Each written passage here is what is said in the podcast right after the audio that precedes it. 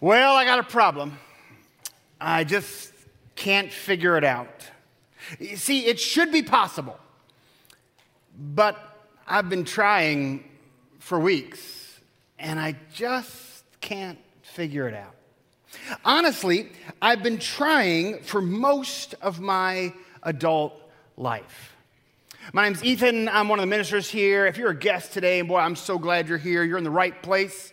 I hope you already know the Spirit of God is present, but I've got a problem that I can't figure out.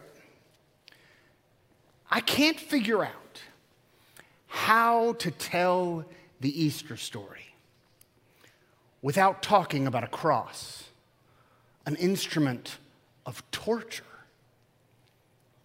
or a tomb, a symbol of death. I've been trying. For years, I've been trying. Just tell a simple Easter story. A story about bunnies and hunting for eggs and hope. Lots and lots of hope. But every time I try to tell the Easter story, it ends up more complicated than that.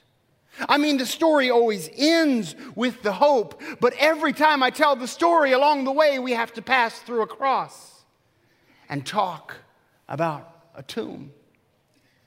We wish that wasn't the case, don't we? We wish that somebody could tell a story about Easter hope that was just bunnies and Easter eggs and a lot less about sacrifice and suffering and grief. I know that's what Mary and Martha wanted. Mary and Martha were friends of Jesus, as was their brother Lazarus, and Lazarus was sick. He lived in Bethany with his sisters, Mary and Martha. And so they sent a message to Jesus saying, "Lord, your dear friend is very sick." See, they wanted a story that didn't include a cross or a tomb. They wanted Jesus to come quick and cure their brother, so that their story would never have to include suffering and death and grief and pain. And I think that's what everybody wants. Everybody wants a story of hope with no chapter of grief. A story of the eternal with no chapter of death. A story of success with no chapter about failure. But here's my problem. I don't know any stories like that.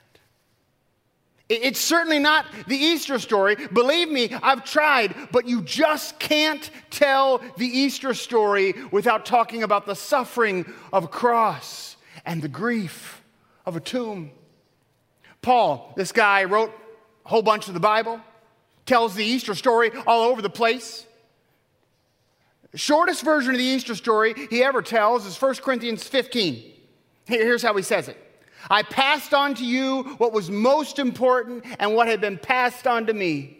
Christ was raised from the dead on the third day, just as the Scriptures said. Well, that sounds like a pretty short Easter story, right? He kept it pretty simple, except I left out a little bit. Here's what he actually writes. I passed on to you what was most important and what had been passed on to me. Christ died for our sins, just like the Scripture said. He was buried in a tomb, and Christ was raised from the dead on the third day, just as the Scripture said. If you could tell a simple Easter story, just hope and bunnies and Easter egg, and never have to mention a cross, and never have to mention suffering, and never have to mention pain, and never have to mention death, it would show up somewhere in the Bible, but it never does. Instead, you get stories like this, Romans eight. I consider that our present sufferings are not worth comparing to the glory that will be revealed in us. For creation waits in eager expectation for the children of God to be revealed, for the creation itself was subjected to frustration in the hope that creation itself will be liberated from its bondage to decay and brought into the freedom and glory of the children of God. Now that's an Easter story, a story of resurrection, a story of hope, but right there in the middle, it talks about bondage and decay and suffering and pain and waiting and loss. You can't tell an Easter story without talking about the cross and talking about the tomb, which creates a curious consequence. Do you know what the middle of an Easter story sounds like? The Easter story, the most hopeful story that has ever been written in all of human history. The Easter story, the story of the resurrection of the Son of God, the story of an empty tomb, the story of death itself defeated forever, the story of eternal hope. Do you know what the story sounds like in the middle? If you were to stop the story halfway through, what would the Easter story sound like?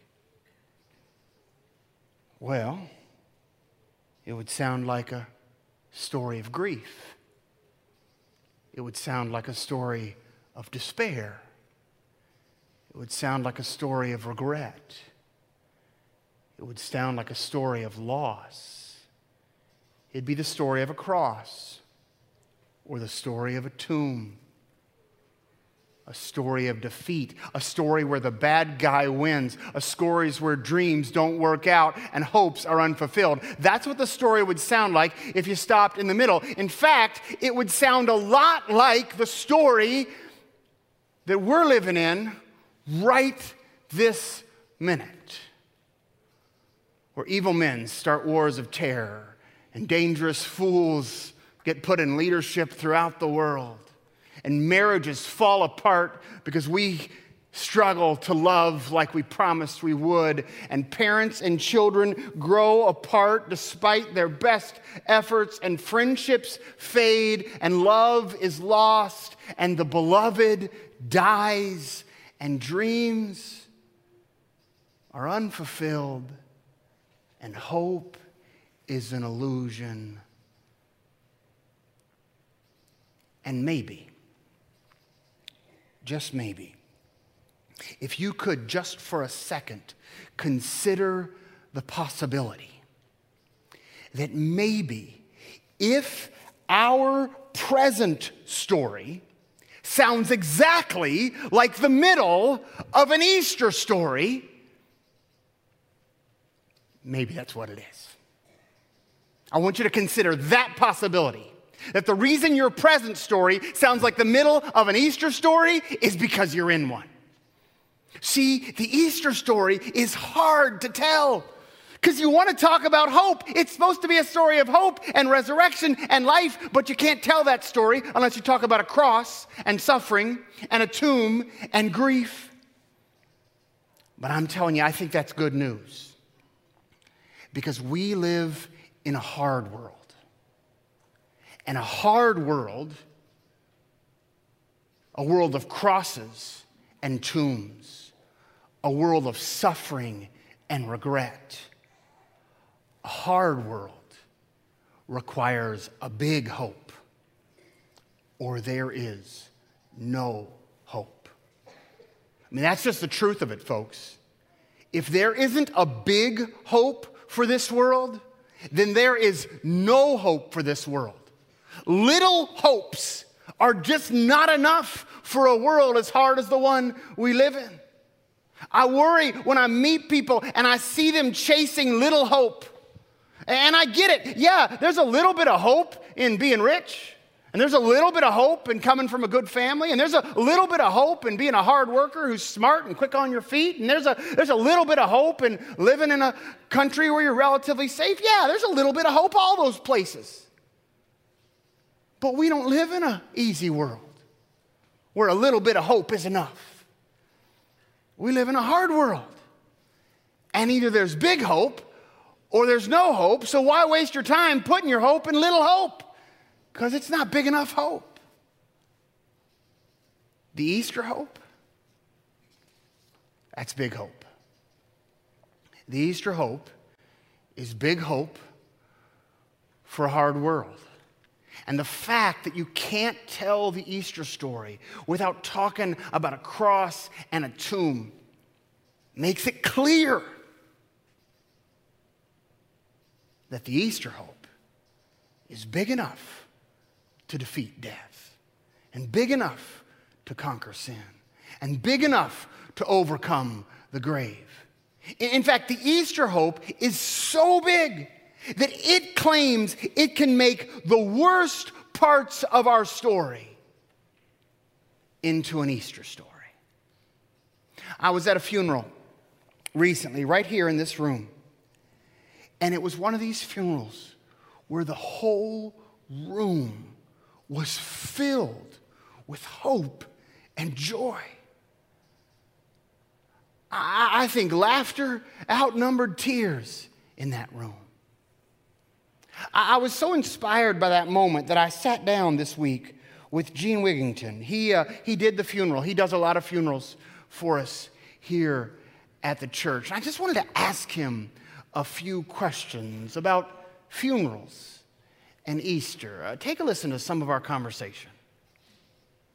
Well, you know, Easter, or Jesus' resurrection, actually changes everything, uh, especially funerals. Now, when I think of a funeral, I think of celebrating a life that has been lived to honor and glorify God. And I think about celebrating the fact that uh, we have the hope, the confident hope, of life beyond the grave. And so you could say basically that uh, it's true. Because he lives, we too shall live. Yeah, amen. And, and that means that the church has a, has a role at funerals. You do a lot of funerals on behalf of the church. What do you see as the role of the church in a time of grief like that? You know, a funeral or a celebration of life is a great opportunity for the church. Yeah, an opportunity to celebrate the life of one of its own, a person who's shared the journey of faith, uh, where we've worshiped together, prayed together, uh, communed together, and uh, to just celebrate the fact that they now have life forever in the presence of God. And then it's an opportunity for the church to embrace the family and to turn their attention toward God, so that it's reaffirmed to them that their loved one has experienced and is experiencing life beyond the grave. And so, you know, it's true. Because he lives, we too shall live. Yeah, yeah. And of course, you don't just do funerals on behalf of the church. You've also, in recent months, uh, faced, along with your family, grief yourself. And I'm just curious, how has the Easter hope changed the way you and your family have faced this time of grief? You know, first of all, we thanked God because he gives us the, the privilege of grief. Yeah. And so we feel comfortable shedding our tears and having our feelings of loneliness. And yet, because of the resurrection, uh, we know that our loved one is experiencing eternal life in the presence of God. And actually, our Shirley sort of preached her own Easter sermon. Yeah. Because frequently she said, because of Jesus, if I live, I have the best of everything. And because of Jesus, if I die, I have the best of everything. And so there again, because he lives, we too shall live. Friends, I hope that every one of you can face life and death with the confidence of Shirley Wigginton. Because of Jesus, if I live, I have the best of everything. Because of Jesus, if I die, I have the best of everything. That's what happens when you face a hard world with big hope. And that's exactly what God's word teaches. Paul writes, brothers and sisters, we do not want you to be uninformed about those who sleep in death, so that you do not grieve like the rest of mankind who have no hope. For we believe that Jesus died and rose again, and so we believe that God will bring with Jesus those who have fallen asleep in him. And if the Easter hope is big enough to bring hope to a funeral, then it is a big enough hope for whatever you are suffering, whatever struggle you face today. Because, see, God doesn't just raise people from the dead. God saves families that have been splintered by betrayal and apathy and pain.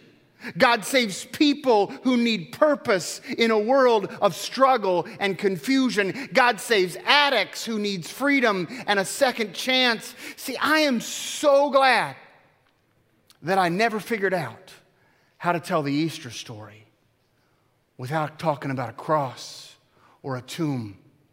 Because that means every one of you that is looking at a cross of suffering today, or looking at a tomb of grief today, or every one of you who ever finds yourself in that situation can look at the pain of this world in the eyes and say to yourself, I might just be in an Easter story. That is your reality today. Whatever suffering or pain or struggle you face, you stare it in the eyes, you remember the story of Easter, and you say to yourself, maybe you say out loud, I might just be in the middle of an Easter story. Now, sure enough, if you've put your hope in some little hope, some insufficient hope for the hard world we face, well, then you're in the middle of a tragedy. I mean, right. Yeah, because how else do you, what other ending do you have planned for the story other than a tomb? Like that's where it, the story ends. But if you put your hope in God, then the tomb is never the end of the story. It's just the middle. And the struggle you're in now is never the end of the story. It's just the middle. And the loss you experience now is never the end of the story. It's just the middle. And the sin that you commit today is never the end of the story. It's just the middle. And when you figure out that it's the middle, it dawns on you, oh my goodness, I'm in an Easter story. You know how you can tell you're in an Easter story? Because you feel dead, but you trust God. That's how you know you're smack in the middle of an Easter story. Paul goes on in Romans eight to explain to people what an Easter story feels like. He says, verse twenty-eight, we know that in all things, and trust me, he's talking about bad things here. In all these bad things, God works for the good of those who love him, who have been called according to his purpose. If God is for us, who can be against us? He who did not spare his own son, but gave him up for us all, how will he not also, along with him, graciously give us all things? Who will bring any charge against them, those God has chosen? Who then is the one who condemns? No one. Christ Jesus, who died, more than that, who was raised to life, is at the right hand of God and is interceding for us. Who then shall separate us from the love of Christ? Shall trouble or hardship or persecution or famine or nakedness? What should we react? What should our reaction be when this is what our story sounds like? Trouble, hardship, persecution, famine, nakedness. Paul says your reaction should be, I think I'm in an Easter story. You know, I can tell I'm in an Easter story because it looks like death, but I'm trusting God. That's how you can tell. As it is written, for your sake, we face death all day long. We look like sheep to be slaughtered, but in all these things, we are more than conquerors through him who loved us. No matter what your story is today, your story can be an Easter story because you can't tell the Easter story without a cross and a tomb, without suffering and loss, without pain and regret. And you've already brought all that to the table. You've written half the Easter story. But you also can't tell the Easter story without an empty tomb and a finished cross and a risen Lord and breakfast on a beach and a weeping woman who starts to laugh and doubting disciples who start to trust. And I'm just telling you, that hope, that can be your hope. See, that's what Mary and Martha found out. Boy, they didn't get the story they wanted at all. And some of you were like, yeah, that's me. That's why I'm here. I'm actually here today to explain to God that I didn't get the story that I wanted, and neither did Mary and Martha. The story they had planned out was that Jesus would hustle, he'd get there fast, heal their brother, and they'd never have to bury him. Not only was Jesus too late to save Lazarus' life, he didn't even make it to the funeral. Boy, some of you know that, right? Not only did God not intervene, God didn't even show up while you wept. And then Jesus shows up. Lazarus is already buried. He didn't even make it for the funeral. And Martha comes up to Jesus and says, Lord, if you'd have been here, I would have gotten the story I wanted if you'd have been here. But see, Martha knows how to write an Easter story. This is how you write an Easter story. You look death in the face and you trust in God. She said, but even now, I know that whatever you ask from God, God will give you. Jesus said, your brother will rise again. Martha said, oh, I know that he will rise in the resurrection on the last day. And Jesus said, no, I'm the resurrection. The resurrection just showed up. I'm the life. The life just arrived. And whoever believes in me, though he die, yet he shall live. And everyone who lives and trusts in me will never die. Mary, Martha, can you trust in this? And then he walked over to the tomb and he called Lazarus out of the grave. And Lazarus walked out, wrapped for burial. See, Jesus didn't write the story Martha wanted. He wrote a better story. That's what's so amazing about my God. And some of you have a testimony, and I've got a testimony. I have never written a better story than the one God wrote with my life. Oh, I've tried. I've tried to write some pretty decent stories, and then the story I wrote didn't happen, and I've had the same conversation. I wanted a story with no cross and no tomb. Who could possibly want to write a story with a cross and a tomb? But it turns out it's the only way you can write an Easter story, and that's the kind of story God likes to write. And I absolutely believe that that's the story God wants to write in your life. And I know you are already bringing to God the first half of the story, right? You're bringing to God a story with bumps and bruises and regrets and sorrow, wounds you've received and wounds you've forgiven and damage you've done that you can never take back. And maybe you wonder, what kind of story am I living in? And I just want to give you this simple truth. When you look around and you see crosses and tombs, and then you put your hope in God, you are living in an Easter story. So I don't know what you brought today, but I, I, I sort of feel like the only thing I have to say to you is, happy Easter. I mean, happy Easter, because I think you're living in an Easter story. In fact, if you would just trust God with your whole life, I think you're definitely living in an Easter story. And maybe you're in a desperate place and you don't see the way out.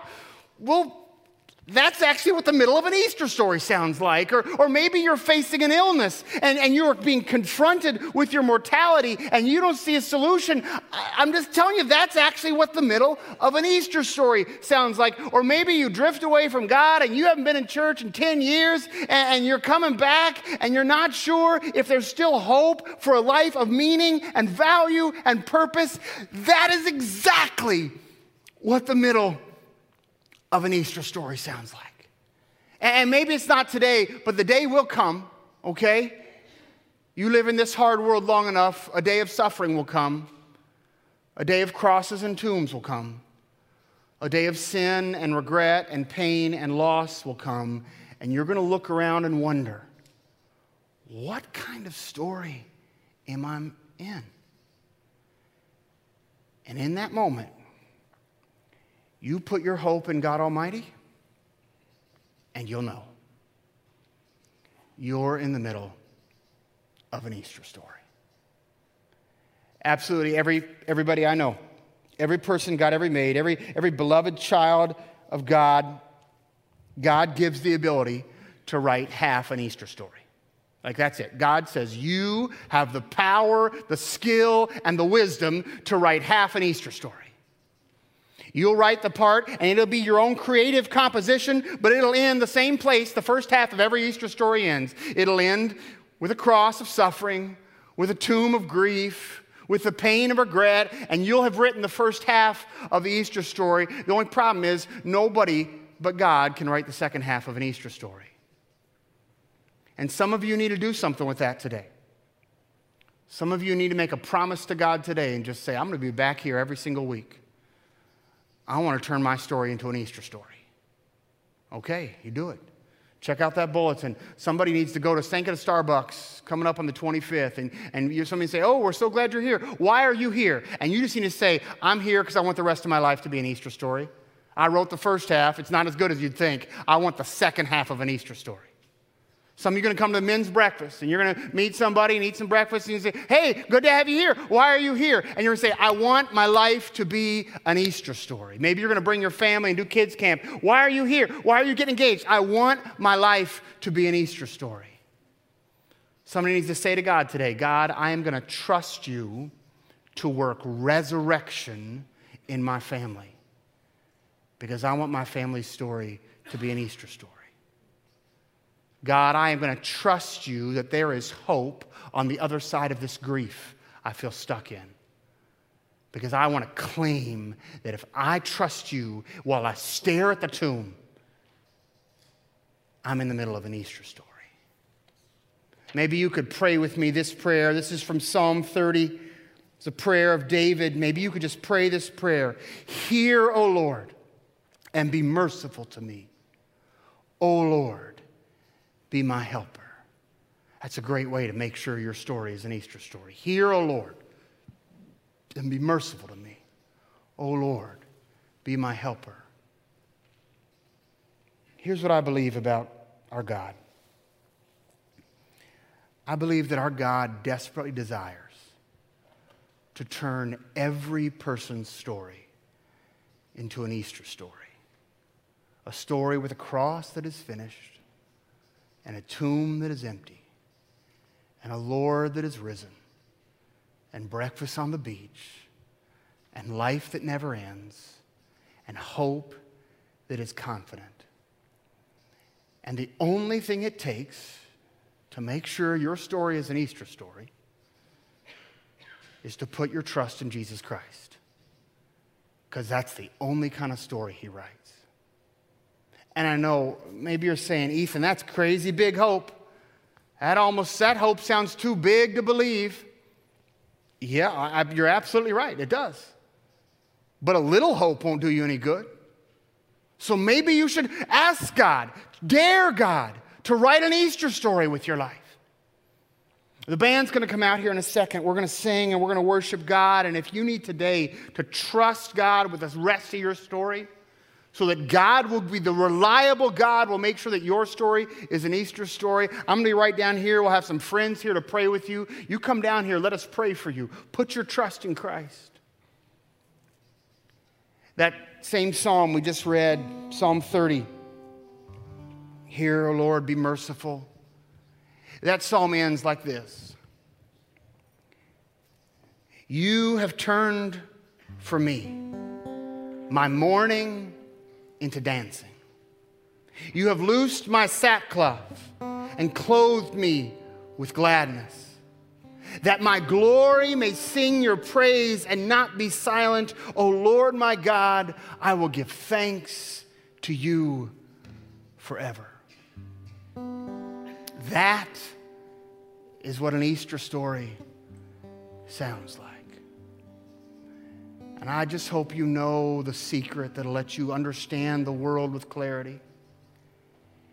Every time for the rest of your life you look around and see the suffering of a cross or the despair of a tomb,